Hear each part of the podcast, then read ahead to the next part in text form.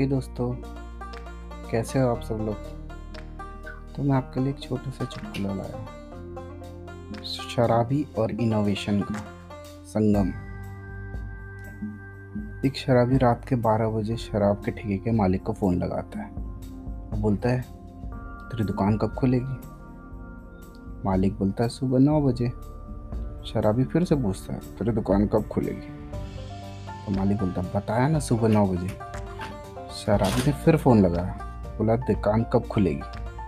मालिक इरिटेट हो गया। अबे शराबी कितने बार बताओ सुबह नौ बजे खुलेगी, सुबह नौ बजे आना। तो शराबी बोला, साहब, मैं दुकान के अंदर से बोल रहा हूँ। तो मालिक घबरा गया और दुकान पहुँचा। ताला खोल के चेक करने लगा। तभी वो शराबी पीछे से आया और बोला आप दुकान खोल दिए तो एक क्वार्टर दे दो